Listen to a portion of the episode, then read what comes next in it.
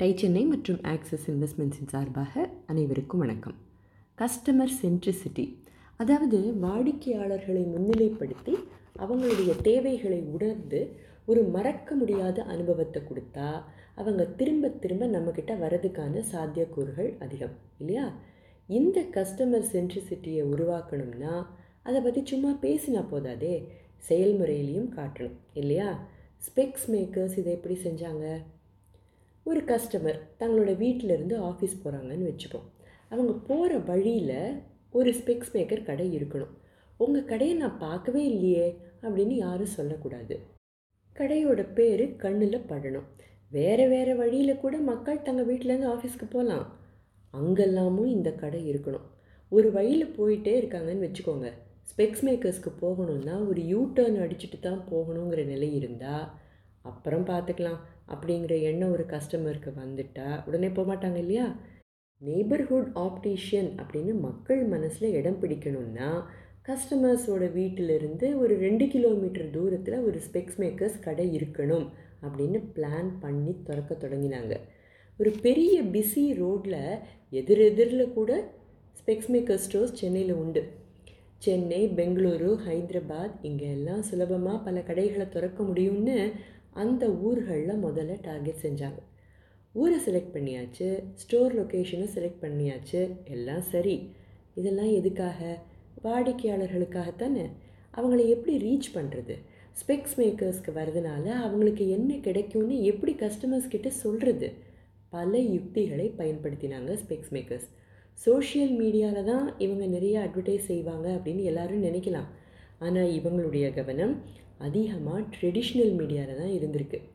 News paper advertisements தான் அதிகமாக செஞ்சுருக்காங்க. அட்வர்டைஸ்மெண்ட் செலவில் இருபது சதவிகிதம் ரேடியோலையும் அஞ்சுக்கும் குறைவாக தான் டிஜிட்டல் மார்க்கெட்டிங்லேயும் நியூஸ் பேப்பரில் மிக அதிகமாகவும் டிவியில் ரொம்ப ரொம்ப கம்மியாகவும் தான் அட்வர்டைஸ் செஞ்சுருக்காங்க. ஒவ்வொரு ஸ்டோரும் இவங்களுக்கு ஒரு அட்வர்டைஸ்மெண்ட் தானே? அதை தான் எக்கச்சக்கமாக திறந்துக்கிட்டே இருந்தாங்களே. டிவியில் ரொம்ப குறைவாக செஞ்சதுக்கு காரணம் மீறி போனால் பதினஞ்சு செகண்டுக்கு ஒரு வீடியோவை போடலாம். ஆனால் அட்வர்டைஸ்மெண்ட் வந்தாலே சேனல் மாற்றுறது தான் நம்ம பழக்கங்கிறத உணர்ந்து அதில் பணம் செய்கிறது வீண் அப்படின்னு தெரிஞ்சு தான் அதில் அட்வர்டைஸ்மெண்ட்ஸை ரொம்ப குறைவாக வச்சாங்க. சமீபத்தில் விற்பனைக்கு ஆன்லைன் சேனலையும் பயன்படுத்த தொடங்கியிருக்காங்க.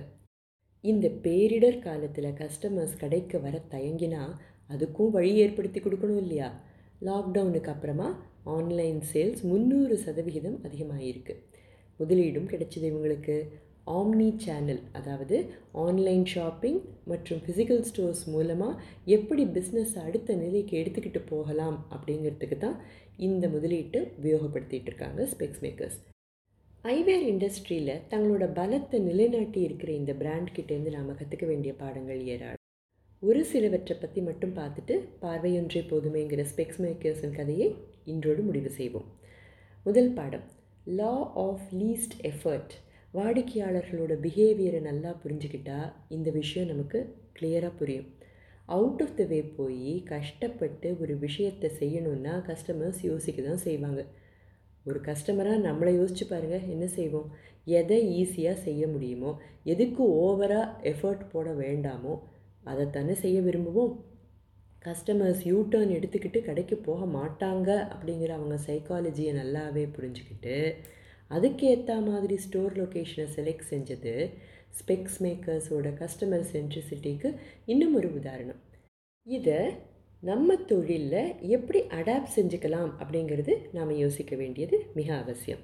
ரெண்டாவது பாடம் பிஸ்னஸ் அஜிலிட்டி காலத்துக்கும் சூழலுக்கும் ஏற்ற மாதிரி வாடிக்கையாளர்களோட மாறி வரும் தேவைகளை பூர்த்தி செய்கிற மாதிரி மாறும் திறன். இது ஒவ்வொரு தொழிலுக்கும் ரொம்ப முக்கியம் இல்லையா? நம்மளை சுற்றி இருக்கிற உலகமும் கஸ்டமர் பிஹேவியரும் மாறிக்கிட்டே இருக்கும்போது நாம் மட்டும் நாங்கள் இப்படி தான் அப்போ செஞ்சோம் இனிமேலும் இப்படி தான் செய்வோம் அப்படின்னு சொல்லிக்கிட்டு இருந்தால் தொழில் எப்படி வளரும்? ஸ்பெக்ஸ் மேக்கர்ஸ் ஆம்னி சேனலுக்கு போகணும்னு நினச்சது இந்த பிஸ்னஸ் அஜிலிட்டி இருந்ததுனால தானே. மூன்றாவது பாடம்.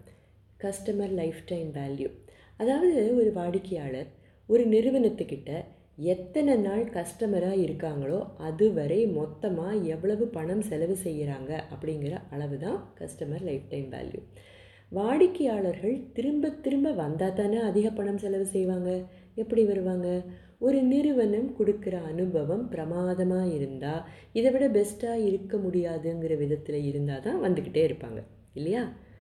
கஸ்டமர் லைஃப் டைம் வேல்யூ அதிகமாக இருந்தால் புது வாடிக்கையாளர்களை பெறுவதற்கான செலவு கம்மியாகும். ஸோ இந்த கஸ்டமர் லைஃப் டைம் வேல்யூவுக்கும் கஸ்டமர் எக்ஸ்பீரியன்ஸுக்கும் நெருங்கின தொடர்புண்டு. இந்த புரிதல் ஒவ்வொரு தொழில் முனைவோருக்கும் ரொம்ப அவசியம். ஸ்பெக்ஸ் மேக்கர்ஸ் எப்படியெல்லாம் தங்களோட வாடிக்கையாளர்களை தக்க வச்சுக்கிட்டாங்க அப்படின்னு நாம் ஒவ்வொரு பகுதியிலையும் பார்த்துருக்கோம். உங்கள் நிறுவனத்தில் எப்படி இதை செயல்படுத்த முடியும் அப்படிங்கிறத யோசித்து பார்க்க வேண்டாமா? பிஸ்னஸ் கதை கேட்க எங்களுடன் தொடர்ந்து இணைந்திருங்கள். இன்னொரு புது கதையோடு உங்களை சந்திக்கும் வரை டை சென்னை மற்றும் ஆக்சிஸ் இன்வெஸ்ட்மெண்ட்ஸின் சார்பாக அனைவருக்கும் வணக்கம்.